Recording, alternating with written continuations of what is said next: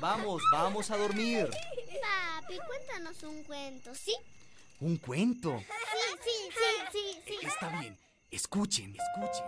Personajes fantásticos. Dragones. Dragones. Gatos que hablan. Mundos maravillosos. La radiotequita.net presenta.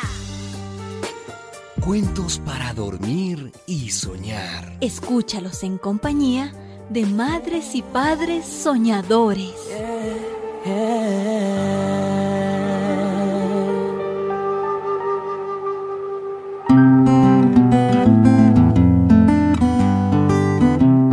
La promesa de los elefantes.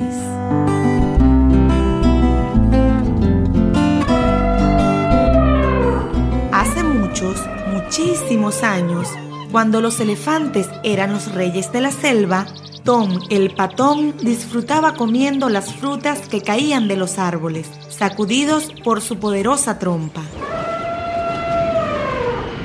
De pronto, comenzó un ventarrón que anunciaba tormenta. ¿Qué hacemos, Tom? ¿Nos vamos? No, no, no te preocupes, amigo.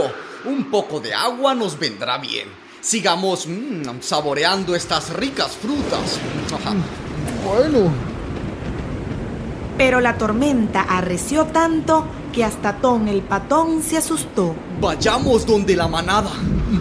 De seguro necesitan nuestra ayuda. sí, vamos. Los elefantes grandes corrieron a proteger a sus crías. Así los elefantitos quedaron a resguardo en medio de aquel círculo de columnas formadas por sus patas. Luego de la tormenta vino la calma. Sin embargo, la calma no llegó a Tom, quien sentía una extraña molestia en su oído. Con el pasar de las horas, la pequeña molestia se convirtió en un agudo e insoportable dolor. Necesito un médico. Un médico. Horas más tarde, llegaron a la cueva real docodrilos, galenorontes, enfermerebras y otros especialistas que querían curar al rey elefante y así ganarse sus favores. El primero en pasar fue el tigre, quien al intentar subir a la cabeza para revisar al elefante no pudo evitar aferrarse a su cuerpo con las garras, provocando más dolor en el desdichado Tom, quien lo lanzó a varios kilómetros de la cueva. Al docodrilo también lo botaron por no tener cuidado con su cola y golpear al enfadado rey. Otro tanto ocurrió con el pesado hipopótamo, con la altísima jirafa y con la risueña hiena. Todos salieron empujados o rodando.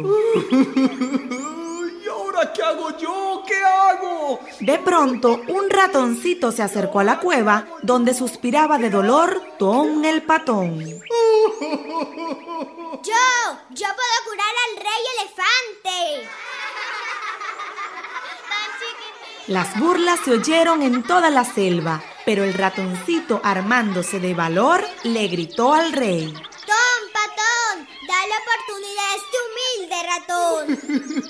Pasa, pasa, ratoncito valiente. Si tú me logras curar, todos mis favores obtendrás. Entonces el ratoncito subió rápidamente a la cabeza del elefante, entró por su oreja y descubrió la ramita que se le había incrustado en el oído con el ventarrón de la tormenta. El ratoncito comenzó a roer y roer la ramita por la mitad. La partió en dos pedazos y así la pudo sacar del oído del elefante. ¡Qué alivio! ¡Estoy curado! ¡Viva el ratón que curó a Ton el patón! Ahora, ratoncito, pídeme lo que quieras. ¿Quieres tierras, comida, oro, marfil? Lo que me pidas te daré. No, Su Majestad, lo que yo quiero es muy sencillo. Que los elefantes nos traten con cariño, que no nos pisen, que no aplasten las cuevitas donde vivimos. Somos chiquitos, pero merecemos respeto. Pues no se diga más. De ahora en adelante, ningún elefante pisará las madrigueras donde viven los ratones a lo largo y ancho de las praderas. Durante muchos años se ha creído que los elefantes le tienen miedo a los ratones. Pues no es así. Cada vez que un elefante ve a un ratón, se acuerda de la promesa que hizo Ton el patón. Promesa es promesa. Palabra de elefante.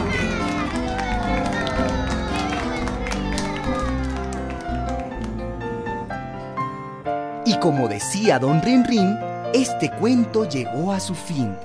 Hasta mañana, mis amores. Hasta mañana, papito. La radiotequita.net se despide. Hasta el próximo cuento.